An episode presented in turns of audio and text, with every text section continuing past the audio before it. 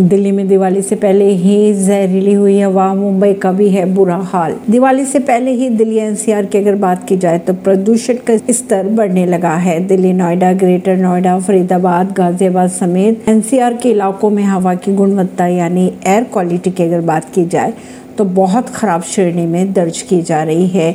आज की अगर बात की जाए तो तेईस अक्टूबर यानी कि दिल्ली एनसीआर में चारों तरफ़ धुएँ की चादर छाई हुई है। धुएँ की वजह से विजिबिलिटी भी काफ़ी कम है। परवीन सिंह नई दिल्ली से।